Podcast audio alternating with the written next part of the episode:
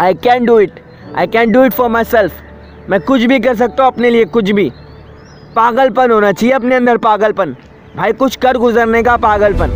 ऐसा नहीं भाई, क्या मुझे ये प्रॉब्लम है, मुझे ये प्रॉब्लम है। अरे प्रॉब्लम तो दुनिया भर में सबको है। और सबको भी थी, जितने भी बड़े बड़े हो चुके हैं ना, जितने भी बड़े बड़े लोग, उन सबको प्रॉब्लम थी। लेकिन वो लोग अपनी अपनी प्रॉब्लम को फेस करके यहाँ तक पहुँचे। और तू बोल रहा है, भाई, मैं नहीं कर पाऊँगा, लेकिन मैं बोल रहा हूँ, भाई, तू कर सकता है। आई कैन डू इट बोलना है, अपने आप से, भाई, मैं कर सकता हूँ। हाँ ठीक है, एक बार होगा, दो बार होगा, लेकिन मैं कर सकता हूँ, बस। अली बाबा वेबसाइट आप लोगों को पता होगा।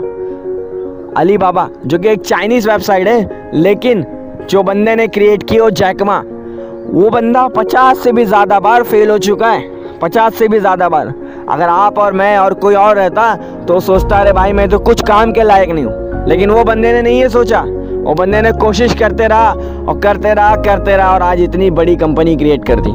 जो कि हम और आप तो बहुत मुश्किल है भाई, क्योंकि पचास बार अगर कोई इंसान फेल हो जाता ना तो पूरी का पूरी तरीके से टूट जाता तो क्यों नहीं? हम लोग एक बार फेल हो रहे, दो बार फेल हो रहे, चार बार फेल हो रहे, दस बार क्यों ना फेल हो? लेकिन हम लोग ज़रूर ये चीज़ करेंगे और करेंगे और करेंगे।